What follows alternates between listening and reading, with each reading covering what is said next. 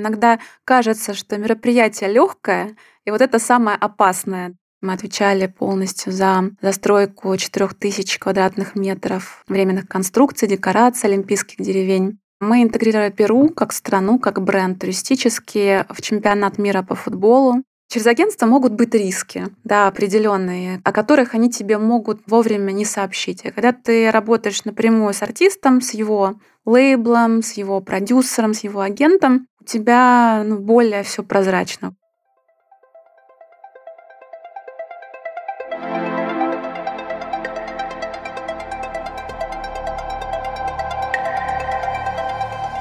Всем привет! Мы, ведущие подкаста «Собрались и разобрались», Владимир и Татьяна Морозовы. В каждом выпуске мы берем интервью у специалистов своего дела и тем самым открываем доступ к идеям, знаниям и информации о маркетинге и бизнесе.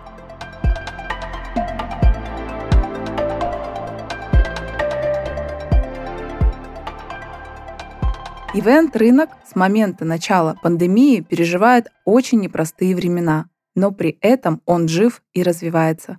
Сегодня вместе с нашим гостем Аленой Кремер мы поговорим о событийном маркетинге в России, его настоящем и будущем. Алена Кремер — это вице-президент АКАР, сопредседатель комитета по GR, член экспертного совета Президентского фонда культурных инициатив, член правления Федерации креативных индустрий.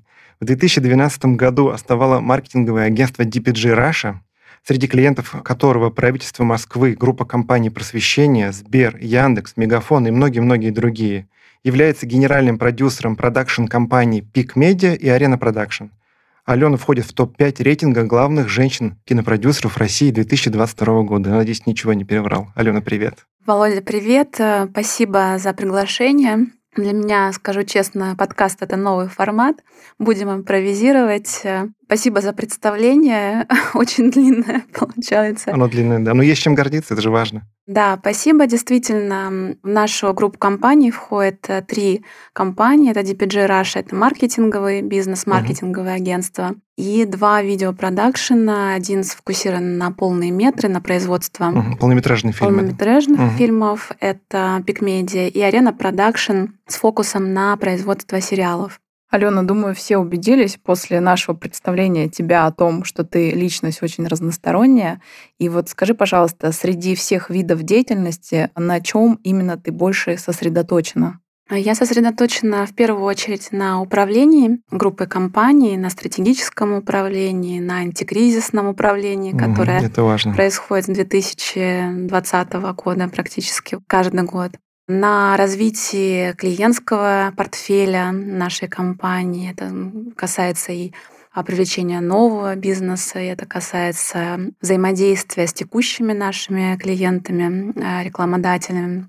Также моя деятельность в кино, она сфокусирована, правильно вы сказали, на продюсировании фильма. Продюсирование — это и привлечение всей команды на кинопроект, от сценариста, режиссера. То есть это не просто хобби, да, это прям отдельное направление. Отдельное направление бизнеса и поиск финансирования, да, привлечение финансирования на проект и полная реализация этого проекта, включая его продвижение, включая прокат фильмов в кинотеатрах и дальнейший прокат уже на платформах цифровых и на ТВ. То есть это полный цикл от создания сценария до выпуска фильма «Большой прокат».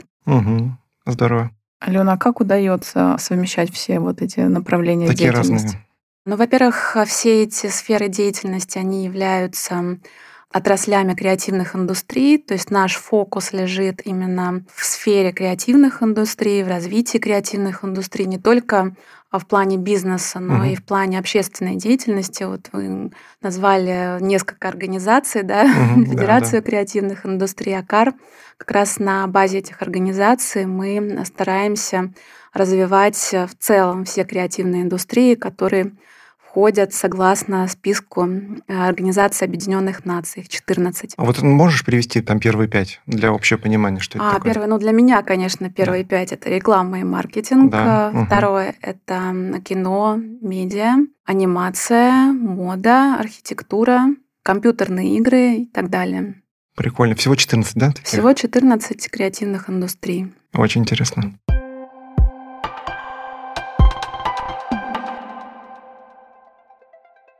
Несладкий бизнес – это подкаст с интервью с предпринимателями, которые начали свой бизнес с нуля. За 3 года в подкасте побывали создатель Q-маркетинг Роман Кумар Виас, автор блога The Native Алексей Ткачук, основатель Нетологии Максим Спиридонов и другие крупные предприниматели.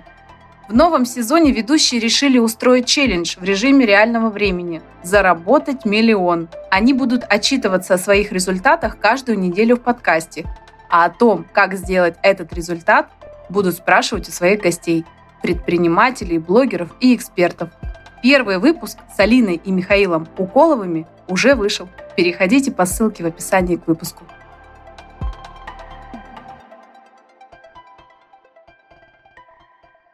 А теперь перейдем к основной нашей теме, да, беседы – это событийный маркетинг. И, Алён, давай для начала дадим определение понятию событийный маркетинг. Что это? Событийный маркетинг – это тип маркетинга, направленный на вовлечение аудитории в коммуникацию с брендом, направление проведения мероприятия, направление именно ивент-мероприятия. Ну, то есть вот событийный маркетинг – это равно ивенты? Да, но любые. Это создание эмоциональной связи между потребителем и брендом на платформе ивент-мероприятия. Ну, то есть при живой встрече? Да, при живой встрече, при живой коммуникации. Угу.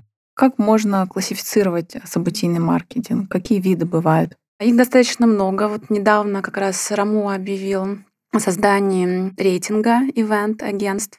И там очень четко прописана классификация направлений в ивент-маркетинге. Это, конечно, и корпоративные мероприятия, это конференции, бизнес-конференции деловые, это лончи продуктов, это бизнес-тренинги, корпоративные выезды, пресс-туры, пиар-мероприятия. Выставки, наверное, тоже к ним относятся. Выставки, да, онлайн-мероприятия после пандемии тоже важное направление. Фестивали крупные, спортивные, музыкальные. Олимпиада в том числе, да, например? Олимпиада — это больше даже, чем фестиваль. Это крупное, да, международное спортивное событие. Угу. Хорошо, давай от большего к меньшему пойдем. Поговорим о маркетинговом бюджете. По опыту в текущем моменте, какова доля бюджета ивент-маркетинга в общем маркетинг-сплите сейчас? И как было раньше? Есть ли различия? Нет, наверное, четкого показателя, да, вот сплита именно на ивент-маркетинг. Это, конечно, зависит от бизнеса, от цели бизнеса. Есть компании, направления, которые тратят на ивент-маркетинг порядка 50% бюджета. Это, например, букмекерские конторы, да, они очень активны в ивенте. Например, есть определенные банковские структуры, чья маркетинговая стратегия направлена вот на прямую коммуникацию бренда с аудиторией. Наверное, какой-нибудь private banking направление, да? Да, там, где нужно видеть своими богатыми, дорогими клиентами, да, пообщаться. Конечно, конечно. Но есть также компании, у которых этот сплит там не больше 1%, и ивент-мероприятие заключается в проведении Нового года. Да. Знакомые корпоративы, да? Да. Понятно. Хорошо, теперь давай заглянем в бюджет непосредственно событийного маркетинга. Скажи, из каких основных блоков он должен состоять? Для общего понимания. Я хочу напомнить, что наши слушатели, конечно, кто-то знает, как это работает, да, что он себе представляет событийный маркетинг, но кто-то только приступает к этому направлению, поэтому хотелось бы немножко его препарировать. Да, это важно. Я начну с создания креативной концепции. Очень долго на рынке с клиентами мы обсуждали вот оплату именно креатива в ивент-маркетинге, и мне кажется, что рынок в этом плане уже принял ту систему, да, координат, при которой рекламодатель оплачивает креатив и создание креативной концепции, создание креативных материалов мероприятия. Также это аренда площадки, очень важная позиция, техническое обеспечение, кейтеринг, декорации тоже. В зависимости от того, что в креативе напридумывали, да? Да, в зависимости от креатива. Очень важны технологии, да, в современных реалиях. Различные технологии используются в мероприятиях от мэппинга до VR, AR и других диджитал-активаций. Персонал, без команды невозможно провести ни одно мероприятие. Команда организационная, это ключевое звено в проведении любого мероприятия. Помимо команды, это еще, конечно, промо-персонал, персонал, который тоже отвечает как раз за коммуникацию с аудиторией. Ну, наверное, транспортные расходы, потому что ведь можно накреативить поездку, не знаю, в Рио-де-Жанейро, и такой бюджет будет хороший. Это тоже очень важно, да. Также бывают пиар-мероприятия, да, и здесь дополнительно возникает еще бюджет на пиар. Но и диджитал-расходы, потому что сейчас мы видим тенденцию, что мероприятия могут быть центром коммуникационной платформы, да, но вокруг есть и диджитал-коммуникация, вокруг есть пиар-коммуникация. И здесь тоже возникают дополнительные расходы, да, то есть если это диджитал, это, возможно, размещение рекламы в интернете. Ты имеешь в виду о мероприятии, да? О мероприятии. Прогрев какой-нибудь, да? Что-то конечно, в этом роде. Да. Понятно. Скажи, ты упомянула креатив, да, что, ну, наконец-то заказчики начали понимать, да, что креатив в подготовке ивента – это крайне важная составляющая. А в какие статьи заказчик любит влазить и резать? Ну, конечно, зависит от заказчика. Наверное, персонал так много не нужно. Почему ездит 3 человека, а не 2? Да, но мне кажется, что заказчик готов обсуждать каждую статью сметы, потому что, ну, действительно, у нас экспертиза ивент-маркетинге достаточно серьезная, как и у заказчиков уже, так и у агентств. Мы уже там, около 20 лет. 20 лет? Ну, так, вот 20 лет примерно занимаемся этой деятельностью, и поэтому, конечно... Клиенты очень детально подходят к оптимизации сметы, иногда режут, но здесь вопрос вот коммуникации, здесь вопрос как раз-таки договоренности, да, потому что наша задача агентства сделать качественный продукт, да, и продолжить работу.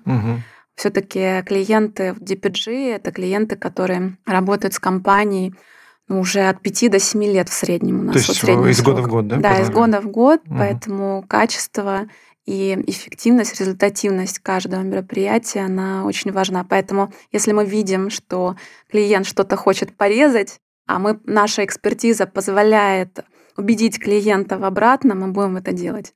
А вопрос, почему DPG Russia звучит, как будто это сетевое агентство, пришедшее на российский рынок? Это так или... Нет, это российское агентство. Наоборот, мы планируем открытие офисов в других странах, вот в Казахстане, в частности, в Дубае. И как раз в этом смысле бренд очень хорошо звучит, да, потому что... А DPG есть какая-то расшифровка вот этого аббревиатуры? Нет, сейчас в данный момент нет. Более того, нам это помогло сформировать достаточно серьезный пул международных клиентов, и все-таки у нас не только фокус на событийном маркетинге. Событийный маркетинг — это часть многоканальных компаний, да, где есть и диджитал, где есть креатив. Все это базируется на стратегическом анализе и ведет, в общем-то, к показателям эффективности, зачастую к росту продаж, не только к имиджу, да, к созданию имиджа, но и к росту продаж брендов, с которыми мы работаем.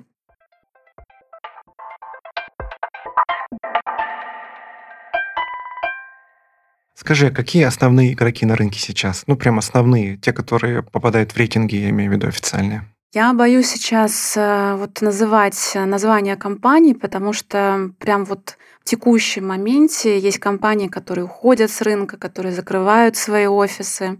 Я думаю, что будет правильно говорить и называть компании по итогам этого года, когда будет сформирован рейтинг АКАР. Их несколько. Это рейтинг маркетинговые услуги, это рейтинг креативности, рейтинг эффективности. По итогам формирования этих рейтингов уже можно будет сказать, кто из агентств отработал этот год и кто отработал эффективно с точки зрения и креатива, и наличия клиентской базы, и финансовых показателей. Понятно. Такой вопрос, предпосылка к следующему моему вопросу. Скажи, какое подразделение внутри компании является для тебя заказчиком? Я имею в виду, что наверняка бывают маркетологи, но бывают, наверное, и HR, если мы говорим про корпоративы какие-нибудь. DPG совершенно не занимается корпоративами. Мы вообще не работаем в этой нише. То есть мы в первую очередь сфокусированы на маркетинге, поэтому основной заказчик — это департамент маркетинга и рекламы. И там уже зависит от структуры, да, этого департамента. Это может быть и директор по маркетингу, это могут быть бренд-менеджеры, Могут быть диджитал-менеджеры, если идет речь онлайн. Только про онлайн-мероприятия, про диджитал-проекты. Поэтому всегда это разное, но в основном департамент маркетинга и рекламы. Понял. Скажи, сталкиваешься ли ты с такими вопросами, на встрече, например, с тобой, из команды твоей, когда маркетологи, потенциальные заказчики, еще не заказчики, задают такой вопрос, а как лучше, инхаус нам самим все организовать или все-таки нанять стороннее агентство? То есть такими вопросами все еще рынок задается при организации мероприятий или нет? Да, я думаю, что рынок задается, и более того, мы знаем на рынке, что многие экосистемы выстраивают внутри команды инхаус, но что интересно, даже эти экосистемы, выстраивающие внутренние команды, полноценные, полного цикла, они обращаются в агентство, заказывают услуги, креативные услуги, реализационные услуги, касающиеся уже непосредственно организации. Мы наблюдаем тенденцию, что несмотря на создание внутренних хабов маркетинговых и креативных, все равно компании идут в агентство, потому что нужны свежие идеи, нужны ресурсы, потому что объемы все равно не позволяют решать задачи эффективно только внутренними ресурсами. Все еще нужны специалисты узкопрофильные в этом вопросе для того, чтобы решить наилучшим образом. Понятно. Теперь опять на верхний уровень перейдем. После пандемии, и всем известных событий, что сейчас происходит на рынке? Может быть, какие-то проблемы, а может быть, какие-то возможности появились, которых не было ранее? Скажу честно, что и в пандемию рынок в событийном маркетинге был непростой. Но в пандемию хотя бы была возможность у агентств перестроиться и работать с онлайн-мероприятиями. А в текущей ситуации СВО это совершенно иная история. Здесь получается, что клиенты отказываются от проведения мероприятий, учитывая политическую ситуацию сейчас не в стране. Время, да? Сейчас это не время, Правильно я понимаю, что, учитывая прям текущую ситуацию, вы еще находитесь на стадии перестраивания, адаптации под текущую ситуацию? Да, получается, что сейчас, в данный момент, и то, что мы видели в марте месяце, мероприятия отменяются. То есть если бы все-таки агентство работало исключительно на событийном маркетинге, это очень бы сильно влияло на развитие компании. Но у нас есть набор нескольких экспертиз, которые позволяют нам развиваться дальше и двигаться дальше. То есть диверсифицировать свой бизнес, который позволяет какому-то бизнесу пострадать и адаптироваться, но другой вытягивает его. Но при этом, когда немного политическая ситуация стабилизируется, информационное поле становится более спокойным, мероприятия возобновляются, заказы снова появляются. Понятно. Алена, скажи, пожалуйста, есть какое-то громкое мероприятие, которых ставите в пример или рассказываете? Что это мы сделали? У нас их достаточно много в портфолио, назову несколько. Во-первых, наверное, это опыт проведения культурной программы Олимпийских деревень в Сочи 2014. Мы отвечали полностью за застройку 4000 квадратных метров временных конструкций, декораций Олимпийских деревень. Это и торговые центры временные для размещения спонсоров, развлекательные центры для отдыха атлетов с разных стран мира, церемонии приветствия различных стран, 99 церемоний приветствия с участием, в том числе глав государств, и полностью руководили всей культурной программой Олимпийских деревень. Здорово. Именно в период Олимпиады и в период Паралимпиады. Наверное, это очень знаковое для нас событие и для всей страны. Без сомнения, А чуть поменьше уровень? Ты просто замахнулась в космос. Поменьше уровень. Но тоже масштабное мероприятие. Мы работали с правительством Перу напрямую, мы выиграли тендер глобальный. Правительство Перу. В Перу или в России? В России. Мы интегрировали Перу как страну, как бренд туристический в чемпионат мира по футболу. Это был дом Перу в Манеже с очень невероятно красивой такой креативной концепцией застройка, которая работала на протяжении всего чемпионата. Это когда он у нас был, чемпионат? Да. Прикольно. Интересно, что тендер проходил на глобальном уровне. Участвовало несколько международных агентств, приехали представители от правительства напрямую к нам в офис, смотрели, команда англоговорящая, олимпийский опыт есть, но, наверное, нет смысла брать международные агентства из Лондона и Нью-Йорка. Ну, тем более как ни крути, вы дешевле, тем более вы здесь про Россию все знаете. Так они все равно закажут, конечно, возьмут российского подрядчика, да, поэтому им было проще, легче, быстрее организовывать этот проект с нами. Он получил огромное количество наград на международных фестивалях, очень яркий, такой знаковый для нас. Здорово. К выставке Цоя не имеете отношения? Нет. Мы чуть про Манеж вспомнили. Да. Мне кажется, тоже там ребята очень талантливые работали. Постарались, да. Она необычная просто. Необычная, да. Алена, скажи, пожалуйста, есть ли тенденция на отказ в участии известных артистов в ивентах для компаний с госучреждениями? Со стороны госучреждений? Нет, со стороны артистов. Ну, я думаю, сейчас многое поменялось, и скорее госучреждения готовы отказываться от определенных артистов, да, которые, скажем так, ведут несоответствующую деятельность. Но, мне кажется, артисты как раз-таки в этом смысле не отказываются, как мы видим. Если есть заказы, они приезжают и в Россию, и приезжают в страны СНГ. А был случай, когда уже договорились, а вот артиста нельзя было привлекать? В нашей практике не было. На самом деле это хорошо, что у нас таких не было ситуаций. Хотя мы привозили и международных артистов, иностранных, но мы заранее очень четко подписывали контракты, согласовали. Плюс мы не очень любим работать через агентство, потому что вот через агентство могут быть риски, определенные, о которых они тебе могут вовремя не сообщить. И когда ты работаешь напрямую с артистом, с его лейблом, с его продюсером, с его агентом, у тебя более все прозрачно. Мы скорее вот в этом плане работаем напрямую. Хороший совет, кстати говоря. А какие вот Таня спросила про топчик среди ивентов, да? И правительство Перу было. А если говорить про артистов, какой там топ-топ, которым вы гордитесь, кого привозили сюда? Мы привозили Софи Элис Бэкстера, привозили... артистов вот в основном каких-то таких ярких звезд мы привозили больше такие закрытые мероприятия, вот, которые не являются публичными, и о которых мы особенно не говорим. Привозили Гвен Стефани... Я понял, что бывают ивенты, там, где бюджет позволяет привезти Брюса Уиллиса, так скажем, да, но не хотят, чтобы об этом говорили. А сейчас сложно привозить зарубежных артистов? Вообще привозят? Я думаю, сейчас приостановлен как раз-таки букинг международных артистов. Сейчас все сфокусированы на внутренний рынок. Повестка немножко другая. Да, повестка другая. Хорошо, такой специализированный вопрос мне подсказали мои бывшие коллеги. Как ведет себя рынок аренды профессиональной аппаратуры?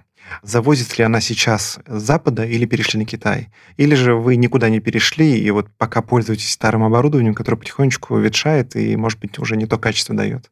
Там же большое количество оборудования, и звуковое, и световое, я даже не представляю. Пока пользуемся старым, скажу честно, но, конечно, будут завозы, я думаю, оборудования уже в следующем году, в ближайшие несколько лет, и они будут, конечно, из уже таких стран, как Китай, как другие страны Азии в том числе. Это не худший производитель, на самом деле, та же Южная Корея.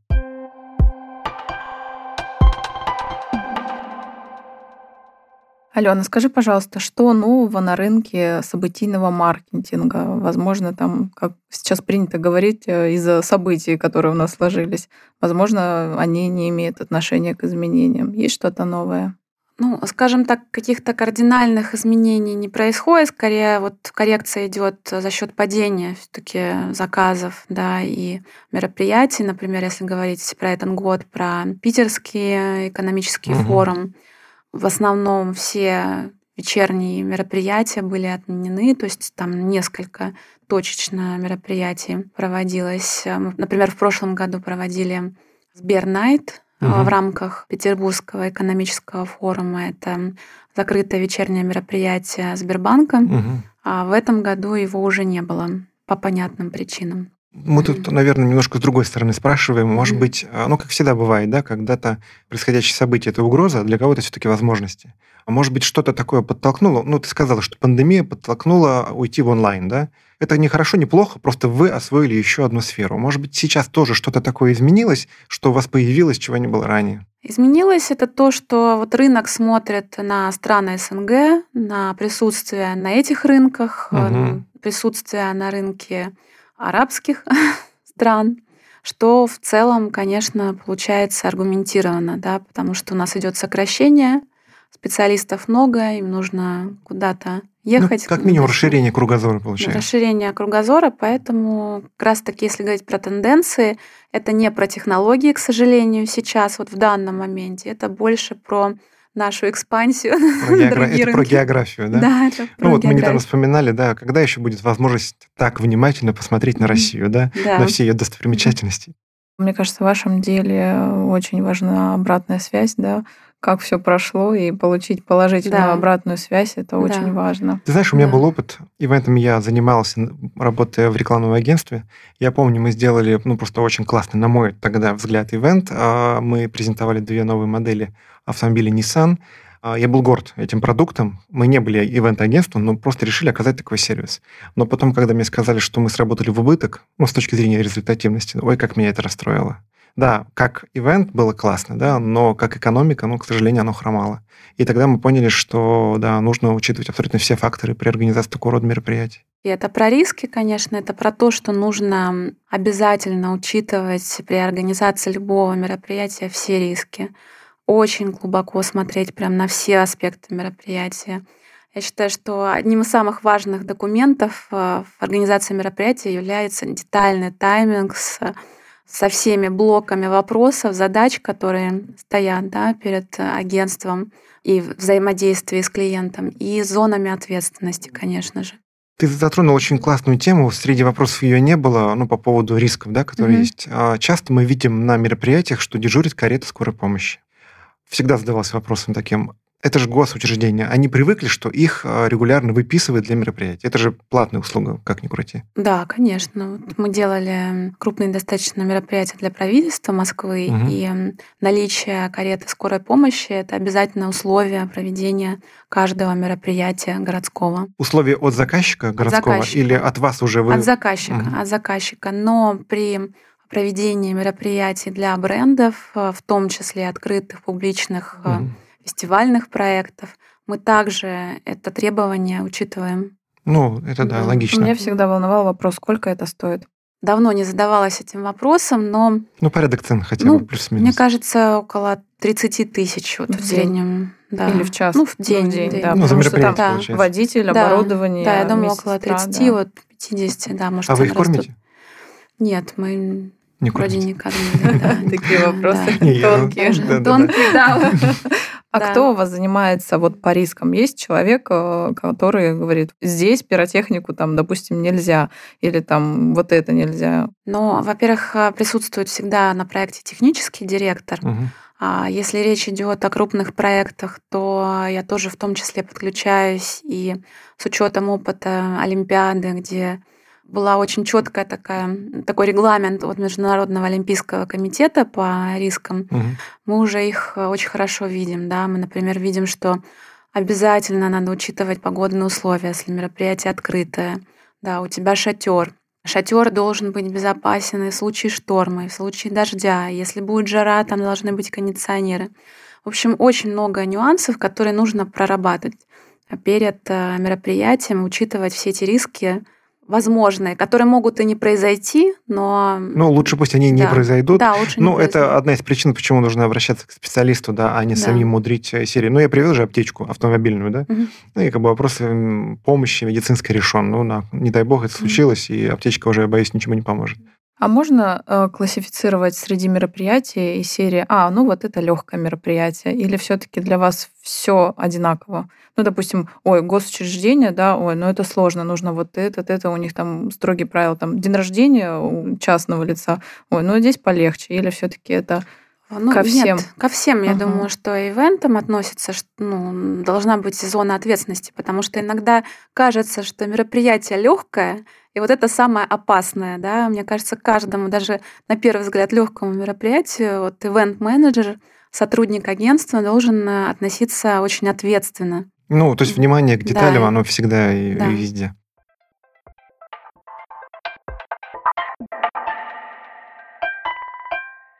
Мы у всех наших гостей спрашиваем, что такое маркетинг именно для тебя, ну, своими словами. Мы ушли от темы нашей беседы, теперь будем говорить исключительно про тебя. А маркетинг про меня, для меня, ну, для тебя, да.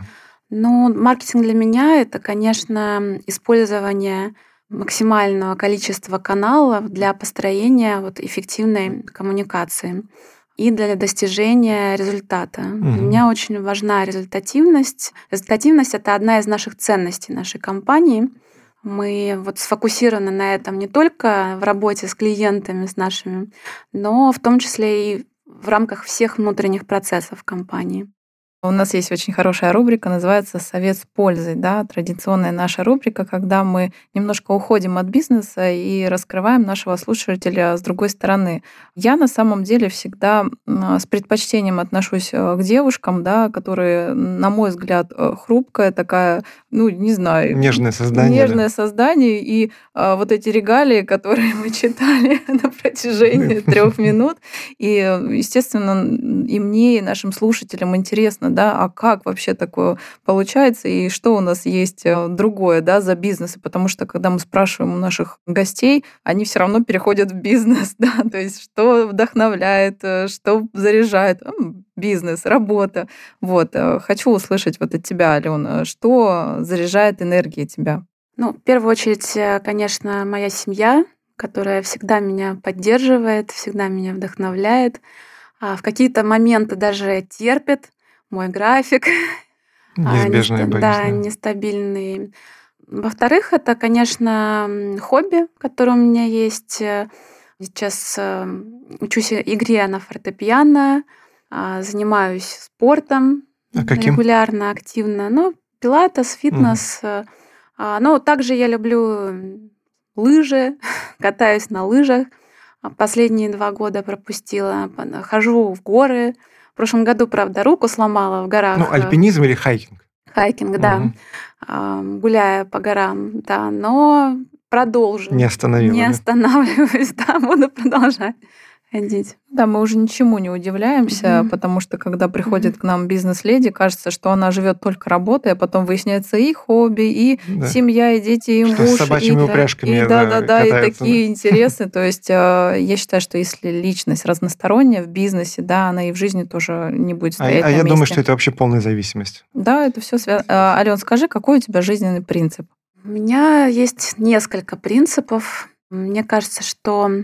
Во всем бизнесе, в семье, в различных сферах очень важно уважение. Уважение, да, строить взаимоотношения, базируясь вот на уважении. И, конечно, честность. Вот честность, порядочность я очень ценю и в своих партнерах, и в своих близких людях. Мне кажется, это такой фундамент для развития чего угодно.